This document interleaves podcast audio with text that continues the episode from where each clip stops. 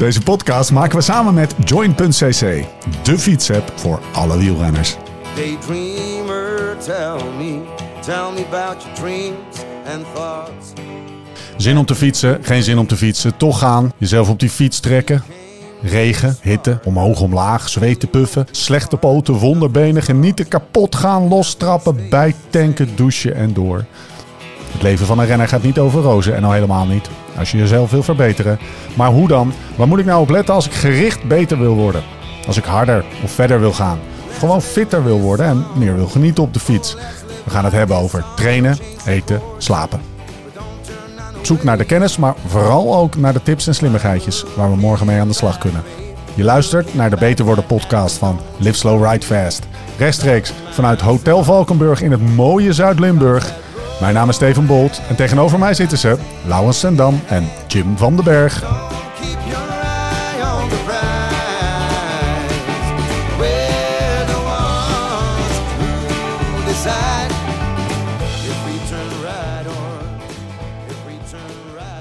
Lau, hoe bewust ben jij je in je actieve wielercarrière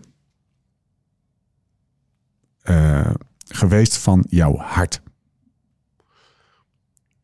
Ehm, nou, niet heel mega bewust. Ik, ik, ik ging daar, eh, ik was meer bewust van eh, hoe mijn benen aanvoelen. of, ja, of ik een puist op mijn zitvlak had. Schaafhondje her en der. En dat hart, dat bleef altijd wel kloppen voor, bij mijn idee. Was ik heb ook weinig, eh, ja, weinig problemen gehad ermee. Ja.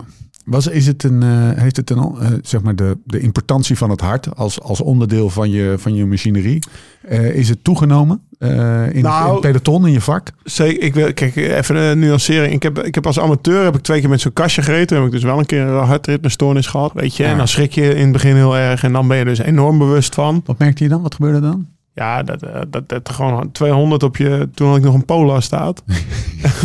ja, de Polar. Om je stuur Ja, om dat, je dat ding op je stuur, ja, wat van verder.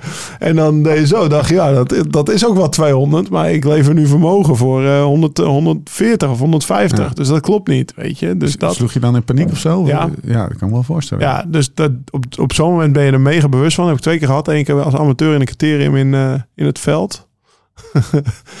en ergens in Noord-Holland, Ja. Noord-Holland-Noord. Ja. En dan eh, een keertje op de Mont Ventoux tijdens Parijs-Nice in 2008. Die eh Geesink tweede werd. Met Ja. die rit met eh Evans en Geesink. Dus ja, twee keer ben je dan Zo, wel enorm bewust van. Maar om het zo maar te zeggen, ik heb natuurlijk mega veel... Of natuurlijk, ik heb heel veel ploegmaats gehad... die, die wel eens een overslag hebben als ze op bed liggen of op de bank zitten. En Tess heeft het ook best wel Ja.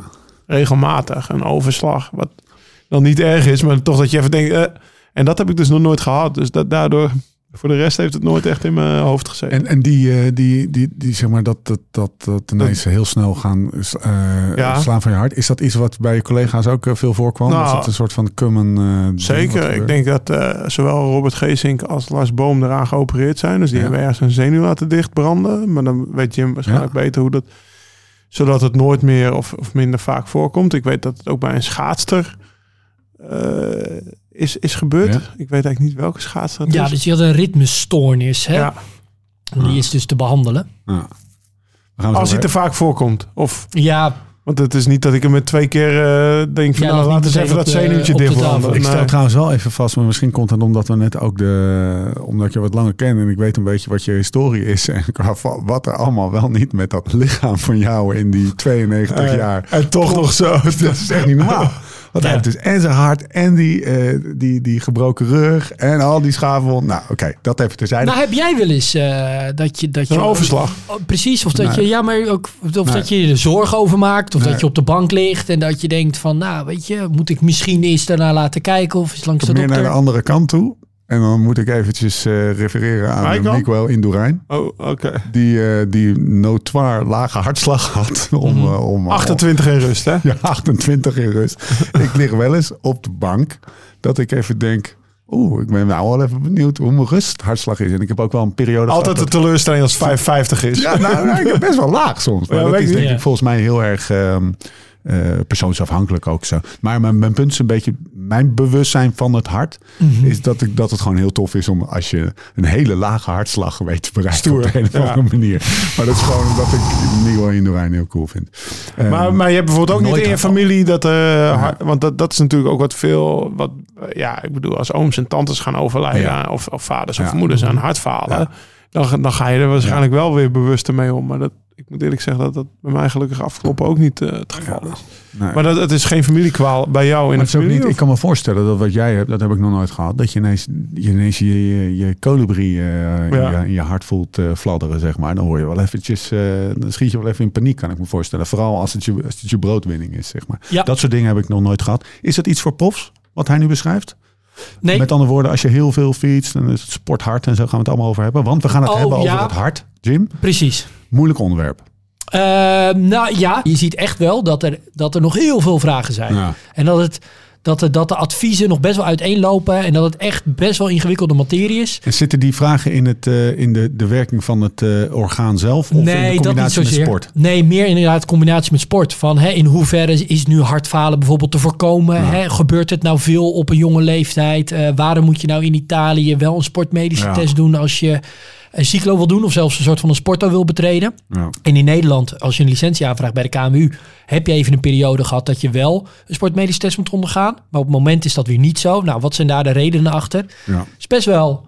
Nou, het is best wel een oerwoud. Kunnen we zeggen dat we het, het onderwerp vandaag voor het eerst aanraken en, eh, en een volgende stap is dat we een, eh, we hebben nog een plekje hier vrij aan de andere kant van de tafel, zeg maar. Precies. Dat we een specialist aanhaken? Ja, volgens mij eh, is dit eigenlijk een beetje een leuk. eerste... ja, daar hebben we het natuurlijk al over gehad, Ja, hè? ja. Dat we... Heel slecht toneelstukje. dit. Precies. Nee, maar dat we een setting creëren waarin we juist ook op een aantal onderwerpen een expert echt op dit gebied laten aanhaken. Want een echte ben ik voor de, voor de duidelijkheid, nou op dit gebied in ieder geval niet. Ja. Ehm, zeker niet. Dus dan, ja, of dat dan bijvoorbeeld een cardioloog, een sportcardioloog of een sportarts is, dan laten we daar eventjes eh, van afstappen. Wie dat dan precies moet zijn. Maar dat we nu vooral praten uit bijvoorbeeld eh, de praktijkervaring van Laurens. Ja. Waarom is het belangrijk? Nou, omdat ik denk, nou sowieso, hè, dat heb ik ook opgeschreven. Hart- en vaatziektes is, eh, is doodsoorzaak nummer één. Ja. En dat volgens... 1,7 miljoen mensen. Ja, dat is bizar hè? Zal ik hem Per jaar? voorlezen? Zal ik hem voorlezen? Dit is, eh, Ja, dit ja, is uit, ja. uit de cijfers van de Hartstichting. In Nederland zijn Maar er niet 1,7 doodsoorzaak, toch? Dat er 1,7 miljoen... 1,7 nee, Nou, maar klopt. 1,7 let even op. Eh, even stil. 1,7 miljoen mensen met een hart- of vaatziekte. Eh, elke dag sterven er 103 mensen aan een hart- of vaatziekte. 51 mannen, 52 vrouwen. Elke dag sterven 25 mensen jonger dan 75 aan een hart- of vaatziekte. Elke dag worden er, dat is de laatste hoor, 644 mensen in het ziekenhuis opgenomen vanwege een hart- of vaatziekte. Holy shit. Ja. Ja, het staat bovenaan de lijst van ellende. Wat is Ja. een vaatziekte? gaan we denk ik... eh, mis- misschien zit er wel één één vraag voor nog. Eh, twee vragen voor. De tweede is, wat doet het hart? Mhm. Maar om het toch even de agenda van de podcast eh, te volgen. Voor wie is het relevant? Eigenlijk voor elke... Nou, voor iedere wielrenner of voor iedere sporter eigenlijk, Ja. die zich misschien hier wel eens, eh, of het nou liggend op de bank is met een extreem lage hartslag of op de fiets met een extreem hoge hartslag, Ja. zich daar een soort van zorgen over maakt of vragen over heeft. Ehm, en dan niet per se in de relatie dat we dat nu eens even allemaal weg gaan nemen of daar alle oplossingen voor hebben. Maar dat we wel eens wat van die, ja, gewoon algemene voorbeelden kunnen aanstippen. Ja. Ehm, Oké, context geschetst. geschetst. Eh, wat doet het hart? Ja, We beginnen even klein. nou, eh, bloed rondpompen. Ja, en dan met name dus de linkerkamer. Eh, dus je, hebt, je hart bestaat eigenlijk eh nou, twee boezems, twee kamers. Ja. En eh, even heel simpel, die, die rechterkamer pompt vooral zuurstofarm bloed naar de longen. Zodat je weer zuurstof op kan nemen. En die eh, linkerkamer, moet ik trouwens even goed zeggen. Ja, die linkerkamer, die pompt het rond eigenlijk Ja. door je hele lichaam.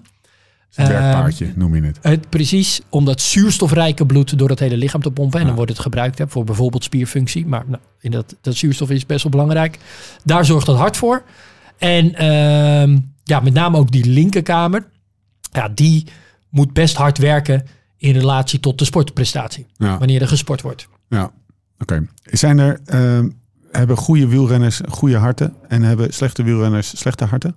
Nou, het is dus Kijk, laten we in de eerste plaats ook dan meteen iets wegnemen. Je kan dus wereldkampioen worden met een maximale hartslag van 160. En je kan ook wereldkampioen worden met een maximale hartslag van 200. Twee fietsers gaan op zondagochtend naast elkaar fietsen. Hebben alle twee een hartslagmeter om. Die gaan toch even de hartslag vergelijken. Is Ja. Onzin, zeg jij. Ja, dat, dat is dus eigenlijk volledig genetisch bepaald. Ja.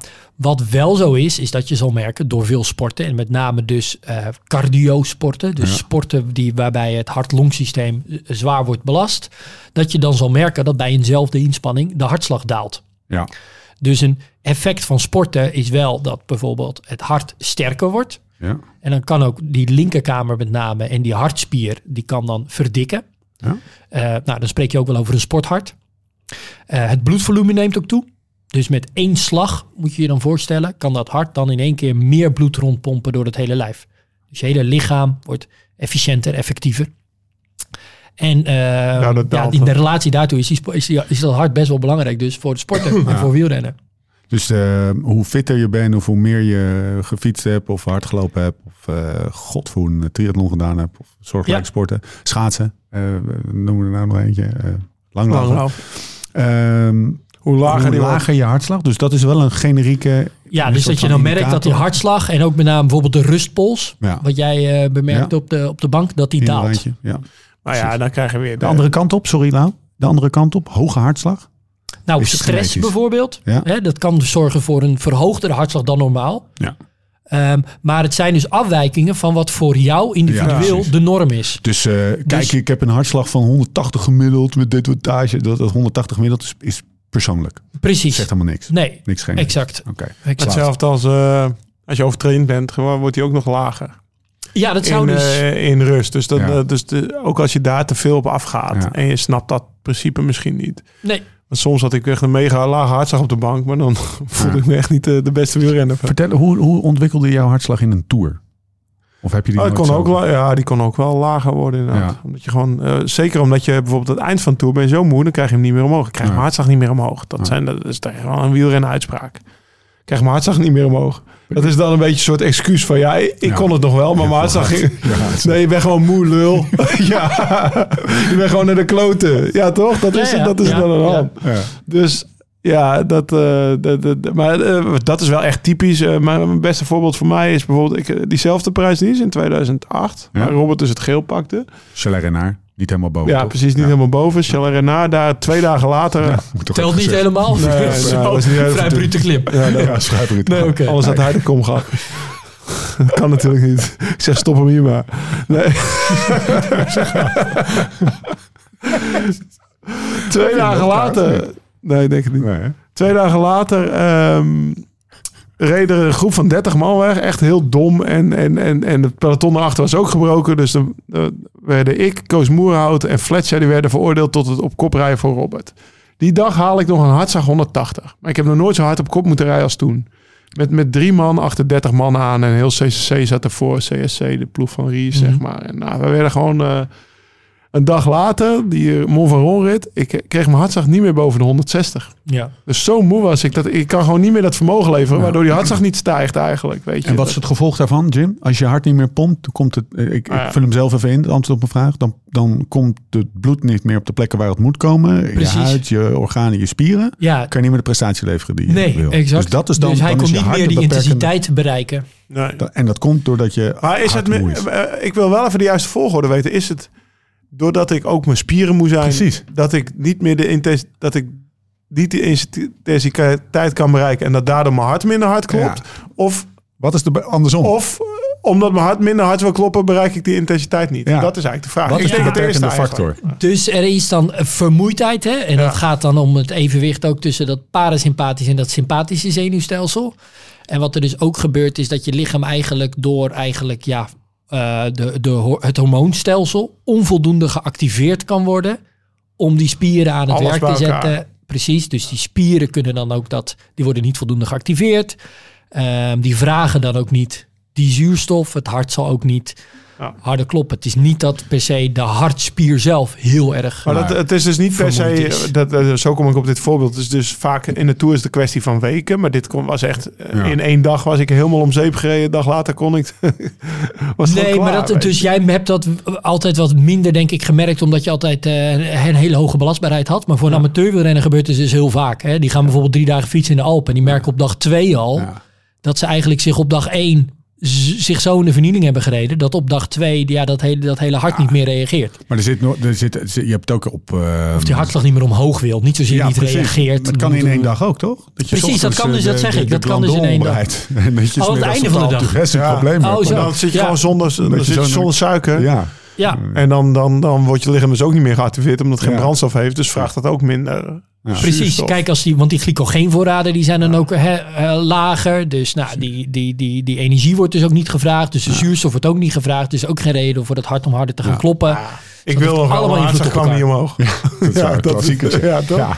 Nee, maar daarom zegt dus hartslag eigenlijk ook zo weinig over ja, wat er nou precies in het lichaam wordt gevraagd aan intensiteit. Hè? Nou, daar hebben Gek we al een hè, keertje over we, gehad. dat we, dit is aflevering 68, kan ik me zo voorstellen. Als Ja. we het opnemen, dat we het nooit over eh, de hart hebben gehad. Jawel, over dat verschil tussen hartslag en aparte- vermogen. nooit een aparte aflevering aan, Oh zo, eh, gewijd nee, hebben. nee, nou ja, precies. Nou, ik weet wel een beetje waarom, hè, want wat wij vooral, ik ook heel interessant vind, van wanneer doe je nou zo'n sportmedische test? Ja, En eh, dan zie je wel Als het dat moet. Nou, dat Vaak, is best ja. wel complexe materie eh, eh, ehm, ja, die, je dan, die je dan tegenkomt. Ja. Dat het helemaal niet, het lijkt mij een hele logische, makkelijke vraag. Maar dat blijkt dus eh, niet zo te zijn. Nee, maar ik, maak er een grapje van. Als het moet. Want wat Jim zegt, in mijn herinnering moest ik dus altijd bij de KMU. Nou ja, ik was op een gegeven moment prof. Dus ik kon gewoon aanvinken, joh. Jean-Paul van Mantrum van Rabobank, die doet dat bij mij iedere januari. En, Mhm. Maar in het begin als junior moest ik naar zo'n SMA. om een licentie eh, te Ja, krijgen. SMA Alkmaar, een sportmedisch Ja. adviescentrum. Die Ja. ging dan een filmpje maken. En dat was dan twee jaar geldig op dat moment. Ja, En dan kon ik, wist ik, nou, de komende twee jaar. En dan moest mijn pa, die moest best wel ja, even lappen voor zo'n keuring. Gisteren heb ik, ik heb gisteren een licentie aangevraagd. Ja, Kon ik gewoon aanvinken. nog steeds. Ja, ja, mij basislicentie, startlicentie. Ja, die kan ik op sloten En moest, je nog, moest je nog wat over? Nee, ik kon gewoon aanvinken, alles werkt. Al mijn ledematen en organen werken, toch Jim? Ik denk Ja. dat je dat tegenwoordig kan aanvinken. En dan kijk, Klopt. kijk. Maar ik dacht dat- voor, eh, ik dacht, voor als je elite-licentie? die ploeg rijdt of zo? Ja. Ja. Ja? Oké. Je hoeft- je hoeft- het, is, het is niet meer verplicht, geen vinkje, geen... En waarom is dat? Dat hangt er Ja. denk ik dus van af trouwens waar die... die, eh, nee, als je een pro-conti ploeg hebt, dan ben je aan de UCI-regels gebonden. Ja. En de KMU is natuurlijk Nederlandse regels. Dus waarom ik gelijk nee zeg, is dus in Nederland is dus een periodieke screening eh, door middel van een ECG niet verplicht. Ja. Zeg maar dat als je dus de sportklasse of gezondheidsraad- elite wordt, of dat, dat, dat hoeft Ja, allemaal niet meer. Dus die, die Ja. KWU-licentie, eh, dat, dat is dus een poos geweest. Hè. Dan moest Ja. je dus een ECG laten doen bij een sportmedische eh, instelling. Een SMA. En, eh, maar de, de, de Gezondheidsraad heeft in eh, na 2010 al ergens of zo, kunnen we precies opzoeken, maar dat is even minder relevant. Die heeft dus geadviseerd dat er geen wetenschappelijke grond is voor de aanbeveling wedstrijdsporters periodiek te screenen op stille hartproblemen. Ja. En dan die volgende zin, pak die ook even, die is wel lekker. 2006. Eh, Screenen van onbewezen waarde voor de preventie van plotse dood. Ja. En dus ook de fout positieve uitkomsten Ja. en Wat is dat? overdiagnose. Wat betekent dat? Nou ja, dat, Wat dat- dus wel ja. interessant is, is eh, wanneer we het met name dan hebben, wanneer je op zoek gaat door middel van zo'n ECG naar hartritmestoornissen, Ja. Is dat ehm, eh, wat er vaak bijvoorbeeld geconstateerd wordt, is dat je dan dat er sprake is, met name bij duursporters, sprake is van een verdikte hartspier. ja. Ja, dat kan komen door een dat dat kan, sporthart? dat kan komen door heel veel eh, eh, factoren. Maar dat kan bijvoorbeeld ook komen door een te hoge bloeddruk. Waardoor dat, die hartspier eigenlijk ja, stijver wordt en, en zich minder goed kan samentrekken. Hè. Door die samentrekking wordt dat bloed eruit gepompt. Ja. Even kijken hoor, even terug naar de hoofdroute. Sporthart helder. Eh, met het gevaar dat we, dat, dat, dat we, dat we dokter, dokter, dokter Van den Berg, goedemiddag, afdeling cardiologie. Veel afkappen. Dit, Gaan we niet doen. die gaan we even niet, eh, niet door doen. Maar wij vroegen ons wel af, of nee, laat ik anders zeggen, ik vraag me af. Die periodieke keuring. Vind je Nee, maar van? als je dus bijvoorbeeld als een Nederlander in Italië eh, voor een Italiaans ploeg rijdt en daar gewoon op amateurniveau eh, wedstrijdjes doet of aan de cyclo wil deelnemen, dan moet je dus wel, eh Ja. er wordt heel veel ehm, periodiek gescreend. Zijn ze dan, eh, en dit, dit is, dit, zijn ze dan in, in Italië bijvoorbeeld, daar waar het, het, het- daar veel meer periodiek gescreend wordt en ze er wat meer eh, focus op leggen, zijn ze dan daarover gevoelig of zijn wij gewoon een beetje ignorant? Nou, dat vroeg ik dus ook. En ehm, er is dus een soort van, met name in de buurt van Veneto, is ooit is Venetië. En dat is- zijn er een aantal gebieden waar veel aangeboren hartafwijkingen voorkomen. Oké. Maar die onderzoeken van destijds, die worden nu een beetje in twijfel getrokken. Of dat wel echt zo is. Oké. En wat dus vooral het probleem is van eh, die ja, periodieke screenings, is dat er overdiagnose en, en, en ja, fout positieve. Dus Ja. dan eh, heb jij gewoon door sport bijvoorbeeld een vergrote hartspier. En dan eh, wordt dat op een ECG herkend als, hé, hey, dat is niet helemaal goed. Een afwijking. Terwijl het, is een afwijking. Terwijl het eigenlijk ja, een gezond, normaal Ja. trainingsgevolg is. Ja. En dan eh, mag je niet eh, sporten of dan word je niet goedgekeurd. Of eh, nou ja, in ieder geval eh, gaan, er, gaan er alarmbellen af. Het is dus niet zo dat, want eventjes ehm, eh, naar, de, naar, het- naar het cyclisme kijkend. ik heb het idee dat, dat er eh sportdoden, om het zo maar even te zeggen. Dus mensen die met een hartafwijking van de fiets afvallen. Of, Mhm. of überhaupt sporters. Mooi in ook voetbal heb je het ook. Frederik Nolf bijvoorbeeld, Qatar. Ja, Die bleef, eh, die bleef erin s'nachts. dus dat, dat- ik heb Best het idee. eh, Vraag 1. Is dat iets wat meer eh, in de actualiteit is of meer, meer, meer gebeurt? Hebben we daar gevoel bij? Ehm, nou, je hebt die jongen van, eh, die bij Michiel Leijs in de ploeg zat. Ja. Michael Goluits. Ja. Ja. het komt Ja, dus, ik kan alvast zeggen, het komt niet meer voor. Nee. Dat is is- dus niet zo. Dat blijkt Nee. niet uit de cijfers. Oké. Oké, maar je, het, het is meer aan de oppervlakte. Want, wat, wat, Ja. Ik heb twee namen opgeschreven. Dat is dan Michael niet Italië, maar ja. België. Meersman, Gianni Meersman Ja. en eh Johan van Summeren. Die zijn gedwongen hun carrière moeten beëindigen. Door zo'n ECG. Dus het was ook voor mij altijd wel spannend. Het was iedere keer wel een opluchting als ik Ja. van dat bankje of van, van die tafel afkwam. Dat die zei, nou huppatee, eh, Ja. je mag weer jacuzzi. Ja, je hart is wel wat dikker geworden en je kamer is wat groter. Maar eh, ik zie voor de rest geen bijzonderheden. Dus nog groter, zei je toen? Nog, nog groter. Het spat eruit. het zit nu ook helemaal rechts, ik voel het. Nee, nee, nee maar dat, dat was voor die jongens, dat is echt wel een hard gelach Ja. natuurlijk. Ja. Ik bedoel, Van Zummeren die moest van de een op de andere dag stoppen met wat hij het liefst deed. Gianni was misschien wel iets minder, maar het is natuurlijk ook een, een liefhebber. Maar eh, ik weet dat bij Johan van Zummeren echt wel mentaal... eh, Ja, ik weet ook niet in geweest deze specifieke gevallen, weet jij dat? Wat de oorzaak was? Nou, Gianni Meersman is nog weer naar Frankrijk gegaan. Daar is hij dan weer, want die reed voor Agitubel. Of voor Uh-huh. een naloper of voor een... eh, in ieder geval die, die blauwe shirtjes. Waar, Agitubel. eh, Agitubel, Ja, ja, ja, waar VU ook voor reed. Nee, die, is, die is daarna weer goedgekeurd. En dan toch weer een half jaar later echt wel weer afgekeurd, zeg maar. Dus dat zijn... eh, Hm. Dat weet ik in die gevallen. Dat is van profs. Wat, dat is wel een schrikbeeld wat altijd na zo'n keuring eh, boven je hoofd hing. Ja. Dus in Nederland zijn er weinig... eh, dus ik heb ook het idee dat ze dan in België weer strenger zijn. Dan wat Jim zegt, in Italië heel veel vals positieven rondlopen. Dus nou, vals positief niet, niet zo rondlopen, maar dus, eh, dat, dat gebeurt na een, een, een, ECG, na een keuring. ja, dus vals positieven niet meer mogen fietsen. ja, en dan niet meer mogen fietsen. Als ik zeg dat, Dat het, is het de- vraag is natuurlijk. of structureel screenen zinvol is. Ja, dat is dus niet zinvol. Nee, Nee, dat is dus eh, je hebt ook de, wat de dat conclusie van de gezond. contra-intuïtief. Want je zou zeggen, ja, maak maar een filmpje. Wat je op het filmpje ziet, dat geeft de uitsluitsel. Maar Ja. dat is dus... Dus wat er eigenlijk aan de het niet, grondslag ligt, is dat je eigenlijk Had door middel van zo'n ECG ehm, kan je eh, ritmeafwijkingen kan je eigenlijk eh, ja, goed herkennen. Ja, Ehm, en dan kan je bijvoorbeeld eh, ja, genetische afwijkingen, aangeboren hartafwijkingen, met name bijvoorbeeld bij jonge sporters, nou, die zijn dan bijvoorbeeld onder de 35 hebben we het dan over, die zijn dan niet eerder aan het licht gekomen. Nou, die zijn dan door middel van zo'n ECG opspoorbaar. ja. Terwijl het juist vaak wanneer je het hebt over, ja, wanneer je op oudere leeftijd er ja, hart- en vaatproblematiek ontstaat, dan is het eigenlijk heel vaak ja, coronair lijden. Dan zijn het Ja. problemen aan de kransslagaders. En dan zijn het niet die genetische aangeboren hartafwijkingen. Dat is meer de toevoer. Want die zouden dan al vaak in een veel eerder stadium zijn opgemerkt. Zo, Vat ik het goed samen als je dan zegt, dan is het niet het hart, maar meer de leidingen. Ja, precies. Ja. Ja. te veel gevreten is griep, gesopen. Ja. En hierover heb ik ook bijvoorbeeld een, eh, een cardioloog gesproken. En die zei ook, en dat vond ik een heel interessant inzicht. Die zei van ja, wat eigenlijk nog best wel vaak ook gebeurt, is dat er bijvoorbeeld ja, hele fitte, 40ers, 50ers, 60ers zijn. Die fietsen iedere week fietsen die met een, eh, met een groepje. En op een gegeven moment kunnen ze dat groepje steeds slechter bijhouden. Ja. En dan gaan ze harder trainen en ze denken dat het aan van alles ligt. Maar dan kan het wel eens zo zijn. Dus dat zijn geen mensen. Dus dat is ook belangrijk om te beseffen bij hart- en vaatproblematiek. Dat zijn niet mensen die per se hè, plotsklaps eh, dood neervallen. Maar het kunnen ook hele fitte mensen zijn. Ja.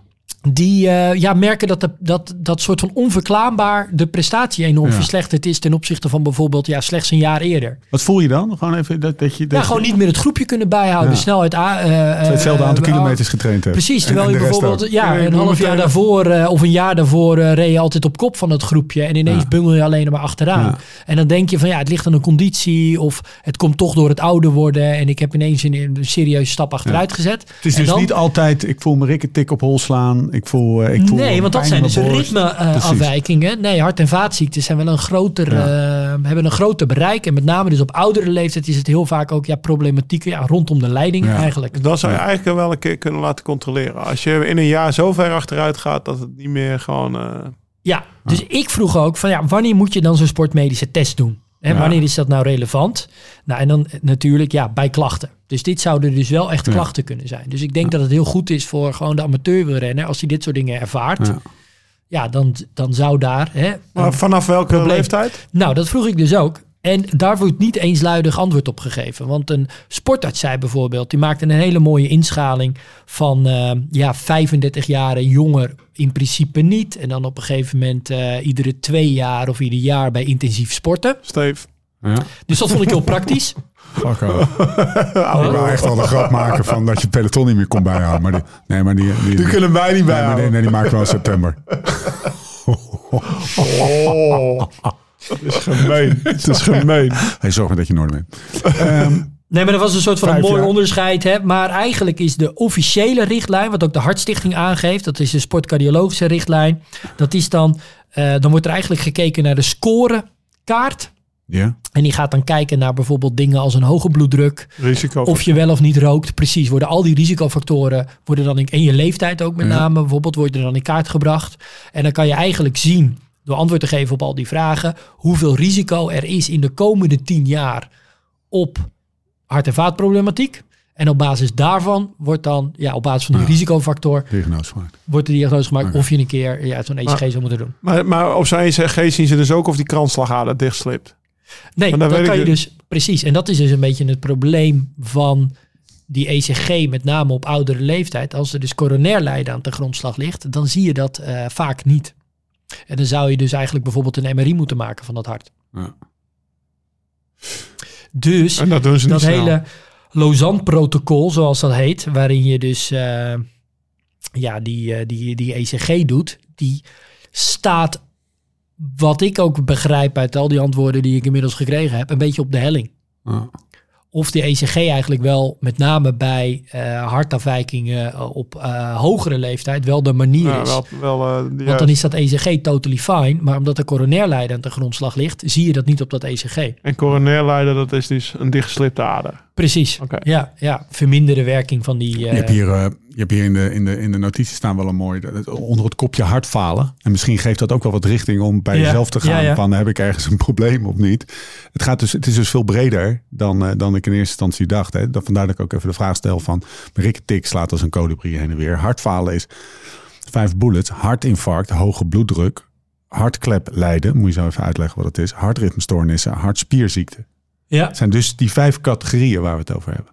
Waar het mis kan gaan, zeg maar, met, eh, met een hart. Ja, Eh, en dus ook de symptomen die daarmee eh, die samenhangen. Die al dan niet bij jou leiden tot het, van, tot het, tot het maken van een hartfilm. ja, en die klachten die vertellen niet meteen wat het dus is. Hè? En dan heb Nee, je het dus nu echt over die hartafwijkingen en Ja. niet eens over al die vaatziektes. Ja. Mag we toch even voor de... het Voor de want dat- ik denk dat heel veel woorden gebruikt, passend onpas gebruikt worden...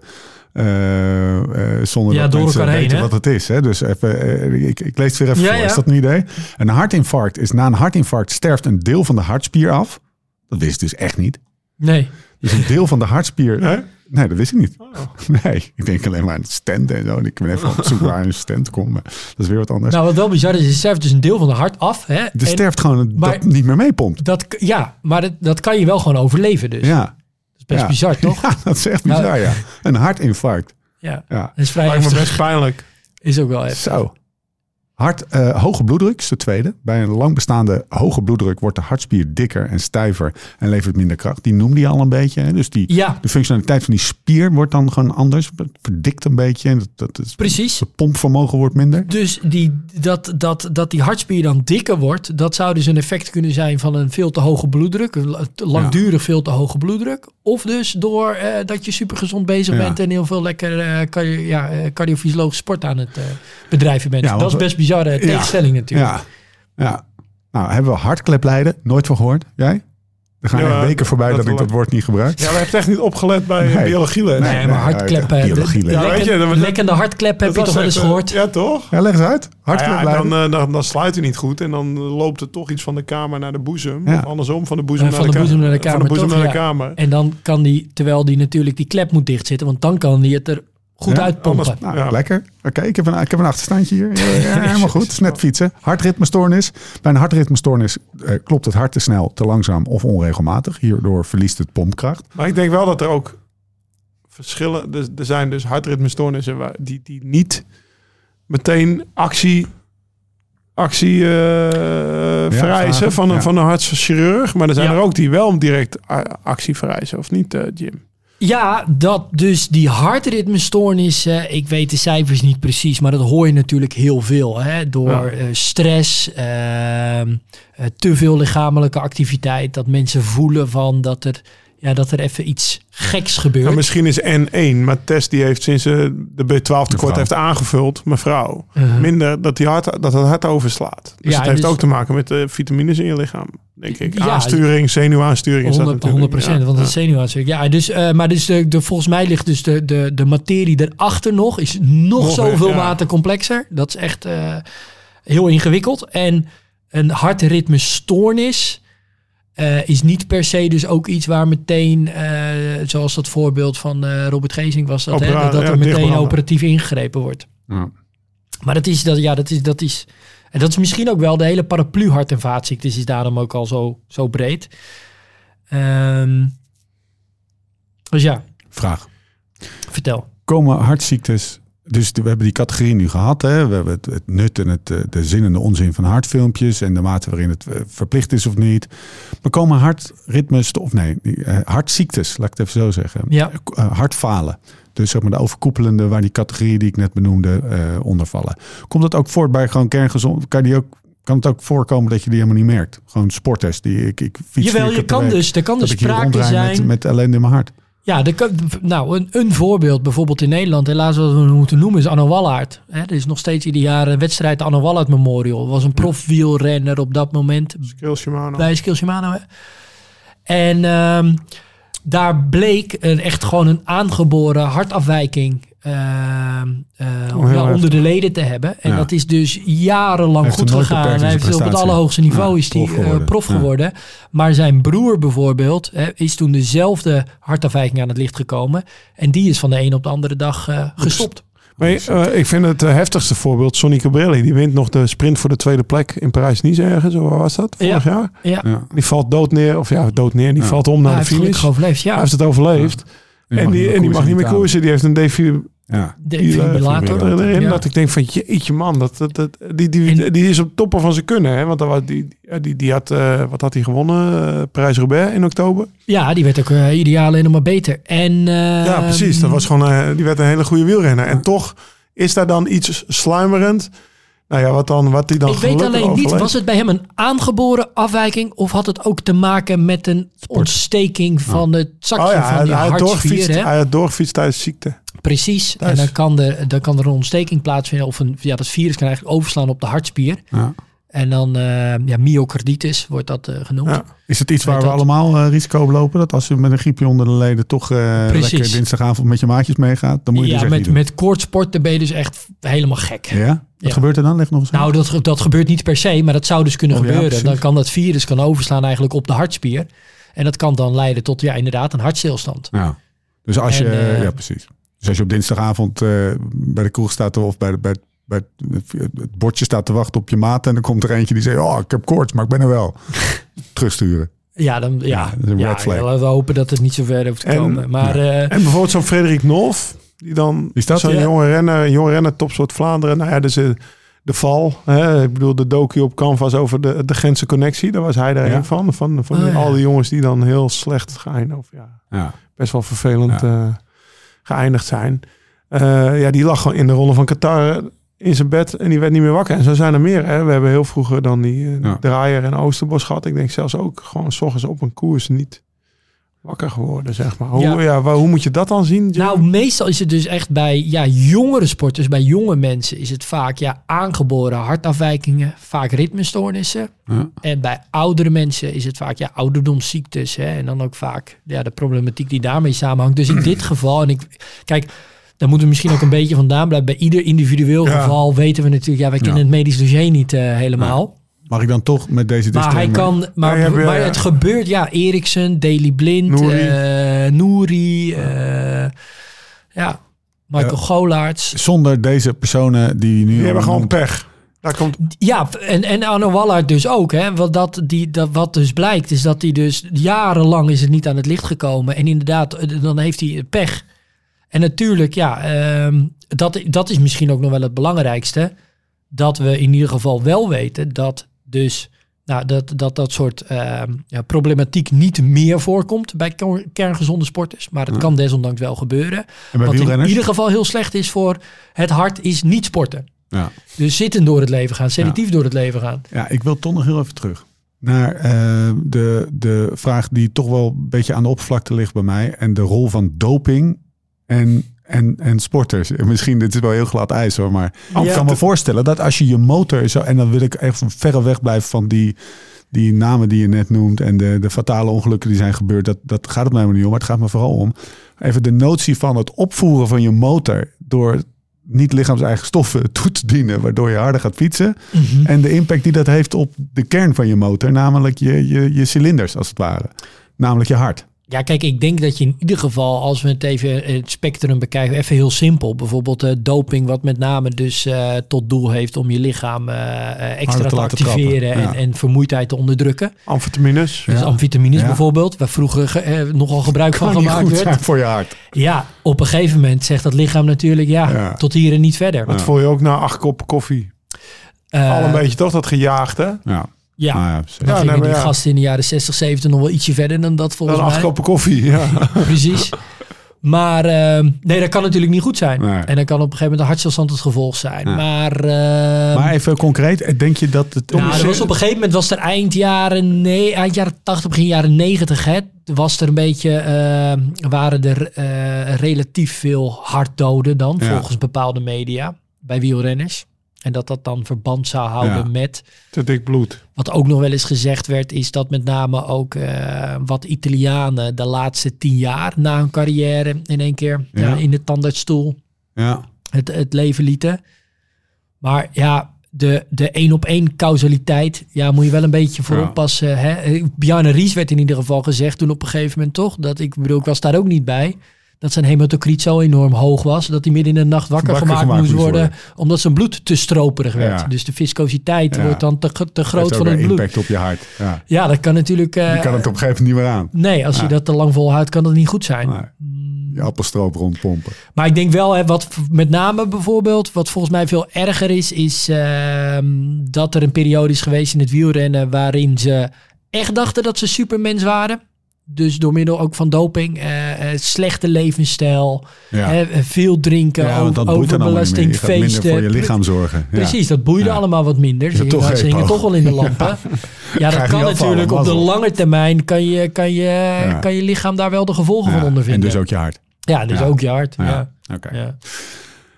Ehm, even voor de goede orde.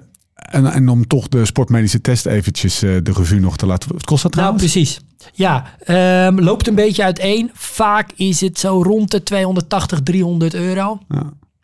En dat doe je dus niet alleen het ECG-filmpje, dan doe je ook vaak ademgasanalyse. Dus dan ga je ook kijken of, nou sowieso ook wat je VO2 max is. Moeten we het ook nog een keertje uitgebreid over Ja. hebben. Maar dan ga je dus ook kijken naar ehm, eh, ja, hoe, dat, hoe dat hart functioneert. Maar kunnen ze dit bij Cycling Lab of is het ziekenhuis? ECG's en dit soort sportmedische keuringen kunnen ze ook bij Cycling Lab. Ja. Oké.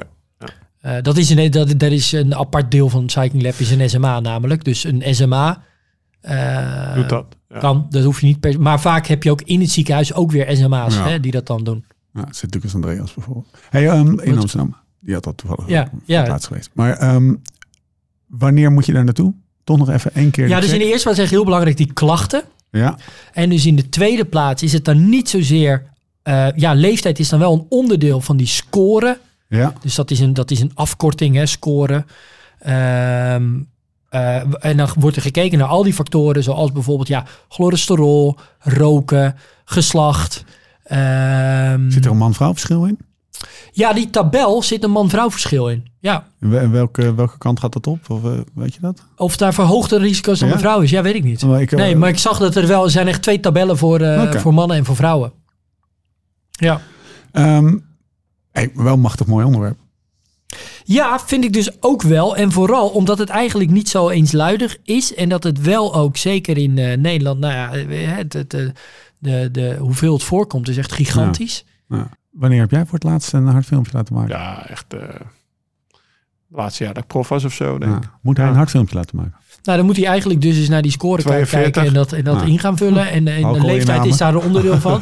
Ja, het valt me wel op. Dus Hangt er vanaf hoeveel ik met jou omga, ja. bij, dus een, eh, bij een eh, lage, eh, bij, bij een la- relatief lage leeftijd. Ja. Die tabel die begint trouwens ook pas te lopen vanaf 40 jaar trouwens. Ja. Viel me ook al op. Ja. Is het risico echt heel laag. En is dus de aanbeveling ook op een, eh, op een hartfilmpje of op een ECG ook nog heel laag.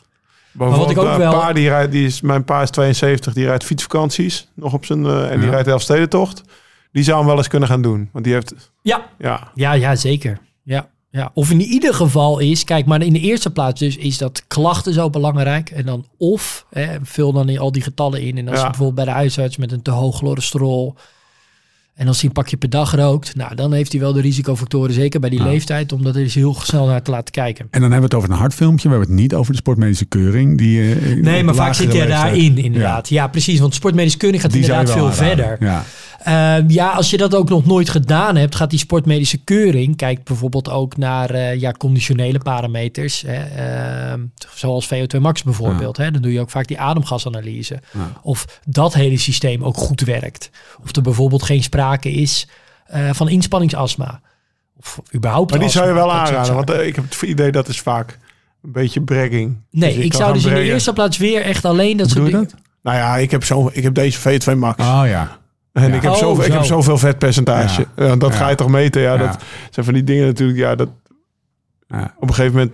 Of, of niet. Ja, ik weet Nee, ik- zeker. Ik denk dus ook dat je dat dus in de eerste plaats doet, omdat dat vanuit een sport, om welke reden dan ook, verplicht wordt. Hè? Ik geloof dat ook als je wil parachute springen en zo, moet je dat soort dingen doen. Of zweefvliegen. Dan eh, word je daar dan onderworpen. Dus dat is volgens mij reden 1. En reden 2 is dan bijvoorbeeld, ja, als je toch klachten hebt en je wil er eens naar laten kijken. En dan echt op de laatste plaats, nou trouwens, de reden 3 misschien, omdat gewoon algehele interesse. Ja. Je Ja. vindt het leuk. Nou, ja, dat is ook wel precies. Ja. Eh, Gewoon ik eens wil- weten. ik wil het gewoon eens weten. Ja. ja. Ja, wat je vetpercentage is. Want Ja. dat weet je natuurlijk eigenlijk Nee. niet. Dus dat is... En dat wordt dan allemaal meegenomen. Ja. Ehm, maar je kan bijvoorbeeld ook met specifieke klachten, kan je ook eerst overwegen of om gewoon een sportmedisch consult. Hè, dat je gewoon bij een sportarts een afspraak maakt en, dat, en, die, en die klachten is voorlegt. En dan kan van daaruit kan dan ook een arts samen met jou gaan besluiten van nou, we gaan toch eens eventjes Ja. dit of dat doen. Ja. Ja, als ik, Dat eh, lijkt me dan een betere route. als, ik, als ik op het strand 400 watt rijd, dan begin ik na drie minuten te hijgen. Ja, nou, u moet, dokter, kijk, kijk even naar me. Eh, laatste vraag. We moeten wel even blijven fietsen, hè? Want het is ook gewoon goed voor het hart, toch? Nee, het ding is dus, dat vroeg ik dus ook van zijn er ook Je ziet ons niet bang te maken hier, Jim. Nee, want zijn er sporten die bijvoorbeeld, is een sport als wielrennen, Gevaarlijk. is moeten dat we gaan gevaarlijker dan, nou, dan bijvoorbeeld krachtsporten? Ja, ja, ja. ja. En dan is er dus een onderscheid met hoogstatische sporten en hoogdynamische sporten. En dat, nou, dat zijn dus bijvoorbeeld hè, duursporten. ja. En dan is het Sporten. De rest zijn Wat zeg je? spelletjes, dus... Oh, zo. Ja, precies, ja. Heb je die Ja. seizoenskaart nog? Dus ehm, het is dus wel zo bij Ajax. Ja? Ja, natuurlijk. Ons club. Nou, eh, heb je tegen nek niet gezien afgelopen weekend. Nee, was niet goed, hè? Nee, maar eh, Zitten jullie eigenlijk nog in Europa? Ja. eh, nee. Nee, hè? Dacht Union ik al. Berlin. eh, Wij moeten weer die puntjes binnenhalen voor de, voor de tweede Champions League plek. De, de jongens uit Alkmaar regelen de coëfficiënten. Ja. Ja, dat was wel knap gisteren. Ja, maar, dat dus, ehm, ja, je inderdaad eigenlijk bij dus die eh, sporten als, ehm, eh, ja, echt de duursporten wel het risico wat groter is Ja. dan eh, je sport als eh, golf bijvoorbeeld. Maar wel, Wel. is ook niet de Maar- preventieve werking van... Nee, van- maar, daar, maar, maar, Ja, maar, sorry. maar, maar, Oh, maar. dat er dus genoeg bewijs is dat bewegen de kans juist op hart- en vaatziekten ten alle tijden verkleint. Dus het alternatief niet sporten is echt, Helemaal kut. ja, is echt helemaal Ja. kut. Dan ga, je echt, dan ga je echt snel dood, niet sporten. Maar ik, vond, ik vroeg daarom ook. Ja, dat is dus echt zo. Eh, dus ze zeggen eigenlijk, zegt ook de arts, zegt, ja, kies vooral iets wat je leuk vindt. En ja, Ja. juist ook die, die, die eh belastendere sporten voor het hart, daar is eigenlijk helemaal niks mis mee. Ja. En er is dus ook van ehm, vaak een beetje een consensus. Als je nou, moet je ook bijvoorbeeld een sportkeuring doen of zo'n ECG doen als je net begint met Ja. sporten. ja, nulmeting of zo. Die Ja. nulmeting. Nou. In principe is het dan zo, als jij gewoon echt gezond bent, dus er is niet sprake van dat verhoogde cholesterol of overgewicht en je bent niet aan het roken en je hebt niet al een hele hoge leeftijd, dus dat is die, die score-indicatie. Als er allemaal geen sprake van is, kan je dus gewoon gelijk vanaf het begin, zonder een ECG, ja, feitelijk Ja, zo, laat je zo, niet tegenhouden. zo Dat van het sporten als je wil. Laat je Ja, dan niet en ook al een keer tegenhouden diep daar. gaan. Ja, ik heb een maat gehad die zei, ja, het lijkt me dat strandrace, dat lijkt me toch niet goed voor je hart. Ik zeg, ja, lekker, lekker op de bank blijven zitten. Ja. Dat, eh, Ja. dat is goed voor Ja, je hart. dus Weet dat je, is- nou precies dat dit. doet dus een beetje pijn. Ja. Ja, Oké, dus, dus juist... eh, blijven fietsen. Precies. Hey Jim, en als je dan fietst, hè, dan kan je, dan kan je maar beter zorgen dat je, dat je zonder dat je nou elke dag Jim van den Berg moet bellen voor een beetje begeleiding, dat je een appje downloadt die ervoor zorgt dat je niet eh, twee maanden heel hard gaat fietsen en daarna Kost ook geen Een 400 euro, dat heb een je. jaar, een jaar niet meer. Weet je, kan je maar beter zorgen dat je consistent gebaseerd op jouw trainingsniveau, je trainingshistorie, de goede trainingen doet om beter te worden. Ja, en dus op basis van je belastbaarheid. Hè? Want uiteindelijk, kijk, het, het- je, je moet wel begrijpen dat als je net begint met sporten, dat je dan niet meteen denkt van, nou, ik ga nu 20, 20 uur per week wielrennen. Daar heb jij een app voor gemaakt, hè? Want dat zou misschien wel een beetje belastend zijn. Ja, Ja. daar hebben we een appje voor Ja, gemaakt. Hoe heet hè? die? Joinen. Oh, Ja, hoe gaat het met Join je zit er zelf ook op. Ja. Ja, gaat erg ben lekker fan. met? Join. Ja, je- het is nu, eh, we nemen dit op in, eh, in maart. Eh, Ja. ehm, ik kan me voorstellen dat januari een maand is dat, dat de nieuwe abonnees tegen de plint aankletsen. Maar mensen worden nu natuurlijk een beetje echt wakker. Het ja heeft dan vandaag wel hier een beetje gesneeuwd in Limburg. Maar de Amsterdam Gold Race is sneller dan je, komt sneller dan je denkt. klopt. Maar wat ons eigenlijk wel verbaasd heeft, is het aantal mensen wat doortraint in eh, oktober, november, december. Ja. Dat was boven verwachting. ja. En dat is wel echt, dat is de game changer, om het zo maar te zeggen. Ja, komt ook door serieus. de podcast. Nee, maar eh, doortrainen, de drie maanden niet stil gaan zitten, de, de, de- dat je weer op nul begint. Dat is echt een groot, dat maakt Ja. zoveel uit. Het is verschil tussen 100%. in joint scores, eh, als ik Ja. het even zo vrij mag zijn, verschil tussen beginnen op, eh, op 11, score 11, en beginnen op score 18. Ja, Dat is echt wel een heel groot verschil, want Nee, 50 heel is de max, zeg maar. Nee, het is het verschil of je eigenlijk gewoon ieder jaar niet boven de, boven de 18 uitkomt. Ja, ja, en gewoon iedere Ja. keer weer op nul begint. Ja, Of dat je daar wel jaar op jaar een beetje beter wordt. lekker. Ja, aanwinningje voor de mensen? zeker 4 plus 2. Hatsa. Dus eh, vier maanden betalen, eh, zes maanden lekker met Join aan de slag. Weet je wat lekker is? Nou, Heb ik namelijk laatst gedaan. Ben ik naar eh, Hotel Valkenburg bij met Jurgen gegaan. Ja, jij was hier alleen, Ja, hè? stiekem. Smerig, jongen. Eén nachtje gepakt. Eén Eh, oog. Heb ik daarvoor betaald? Jongens? Nee. Nee, voor heb je betaald. die dus dank jullie wel. De exposure die ons gezamenlijke project oplevert, heeft mij persoonlijk gezorgd. Dat ik een nachtje hier gewoon even lekker... Het was heel leuk. Dus ik zat, ik zit aan het ontbijt. Zonder jullie gelul om me heen. ja, lekker wel. is dat. En ik kon gewoon Wat hadden ze alles op rustig aan doen. Ik Hadden ze, daar, hadden ze toen wel goose op tap? Ja, zeker Want nu wel, komt een bruin spul uit Ja. en we zijn nog steeds niet achter wat het is. Ehm, oh, eh, maar twee dagen of drie dagen achter elkaar eventjes gewoon even wat langere ritten maken. Wat langer dan eh, dat. Dan schiet je joint score ook meteen omhoog. Dus Ja, eh, dat ja. is wel gewoon eh hij, hij moet even een nieuw plateautje Een nieuw bereiken. plateau. dat is Wat is je Join level nu? 30. 30, lekker. Ja, nee, ik, ben, ik ben best wel in orde. Ja. Ja, 30. En dat met die sleutelbeenbreuk. Ja, nou, In- kan, in kan, oktober. eh, Jij hebt zes weken stilgestaan, toch? Want dat gaat echt, jongens, in... in dat, nou, ik, dit komt te voet. Maar daarna ben je wel serieus bezig. en dan daarvoor lijkt wel. Mm, ja, daarvoor ook wel. Ja, tot een maand. Nou, pak mijn staart. eh, Nee, nee, nee, nee, dat is ook niet Oh, waar. nee, ga- ik, ik ik, weet nee, maar dat is echt niet waar. Ik, dat, dat zeg je altijd, zodat jouw consistentie er beter uitkomt. Maar gast, ik Je kruipt er naartoe, je Ja, kruipt er naartoe. Ja. En ik doe overdag gewoon ook nog dingen. hey, eh, in plaats van ons bed. Oeh, touché. Gisteren Live slow, Steve, live slow. die gozer. Hij doet het wel goed hoor. Hij, Wat? ja, eh, we moesten een, eh, voor een, dit is even off the record. hoor. Mag er gewoon in. Eh, ja, Lars moet, want we gaan een film over Lau maken voor, eh, voor Unbound. Zo'n zo'n weg naar Unbound. We moeten een paar dagen hebben dat Lars, onze cameraman, mee gaat lopen met Lau. En zegt hij, zegt hij ja, ja, dat kan. Ja, moet eigenlijk even een drukke dag hebben, dat het een beetje druk is. Oeh, ja, dan moet ik echt zoeken. Komt hij met een drukke dag waar drie meetings in zitten? Nou, dat geheel terzijde. 20 maart, eerste drukke dag. Doet hij goed. Doet hij goed. Hey, wel maar wat is je lekker joint scoren? Wat is je joint scoren? 46. Hij is in orde. 46, ja? Is, hij, is hij beter of mm, slechter dan vorig Nee, jaar? om deze 45. tijd? Nee, beter. Want deze winter is ook beter gegaan. Ja, hè? Ja, ja, ja. hij gaat in orde zijn. Consistentie. Lekker. Niet zeggen, hè? Ehm, Die zeggen tegen de Valk- rest. Hotel Valkenburg by Mercure.nl slash live slow ride fast. Daar kan je dat arrangementje dat ik toen had in mijn eentje. Heerlijk, echt aanraden. Je kan het ook gewoon in je eentje doen. Kan je daar pakken. Pak je de code podcast. Dan krijg je eh, bij een gewone boeking ook nog eens gewoon korting. Ik zou het arrangementje pakken. Lekker wijntje erbij. Goesje van de tap. Pokeball. Met zalm. Pokeball, ja, nou, da- daar wil ik, eh, ik, ik ga ze Ja. zo even aanspreken. Ja? Maar, nou, nou, maar serieus, voor onze mensen van de arrangementjes. Wij hebben die Pokeball er vorig jaar opgezet een keer. die moeten verdomme wel Omdat je, omdat je dan, dan zaten we daar op terras na drie uur trainen en dan zat je vol. Ja. Maar nu heb ik nog twee broodjes Ja. pindakaas daarna gegeten Ja. en zat er geen zalm meer in. Dat, Nee, eh, en- volgens mij heeft Bruno ze besteld. Maar is hij voor de- voor de Bruno heeft een vegan versie besteld of Wat zo. wij altijd deden, Ik was vond hem allemaal een eigenlijk Pokeball. heel lekker. Ik, vond vond hem hem misschien zelfs wel wat beter. Ja. Joh, Nou, jij, zat, jij, ja. jij jatte altijd, Nee, ik jij jatte altijd even, mijn eh, zeewier het chips. telefoneren. Dus zeewier chips, weet je Ja, Of- of- die mis ik wel. Victor Dat die jatte, die jatte van eh, me. We hadden geen Oh, oké. vis en geen krokantje. Je bent, het hier, je bent hier het boel wel iets positiever aan het... En we mogen gewoon eerlijk zijn. Ik ging bijna naar de appie voor een, voor een pak zalm. In, in, in Jim's defense... Met eh, keurmerk. de oude strategie was wel een pokeball met een borrelplankje on the side. Oh ja, dat is en waar. die hadden, die hadden we nu niet. Nee, We gaan afronden. Oh ja, borrelplankje. We hebben honger, hè? Het hart.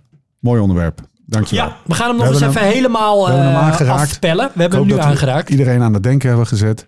Eh, profs en niet-profs. Eh, veel fietsers, golfers. Iedereen die maar een beetje met zijn gezondheid bezig is. Ga Ja. daar eens eventjes eh, bewust mee aan de slag. Ga je nu ook nog zeggen dat we de collectant moeten eh, spekken? Nou, ik vind het helemaal niet zo'n gek idee met, met wat wij nu doen. En als we, je hebt in het begin van de podcast die problematiek geschetst. Ja, Dus, kijk, het, het, het voornaamste is namelijk dat mensen die op een gegeven moment ouder worden, eh, nou, zijn ook jonge mensen, niet voldoende sporten. gaat voor zich uitkijken. Ze moeten op die fiets, hè, Jim? Precies. En het mooie is, dit is aflevering En een joint twee. abonnementje. En we hebben er nog drie te gaan. Maar als je, die, als je nou betaalt voor dat abonnementje, kun je net zo goed wel gaan fietsen. Ja. Dat is ook een stok achter de. Tot de volgende keer. Hoe dan ook en waar dan ook. En voor de tussentijd. Beter worden, beter worden, beter worden. Jim. Oh, Hey, oh, this is het- song. goed gedaan.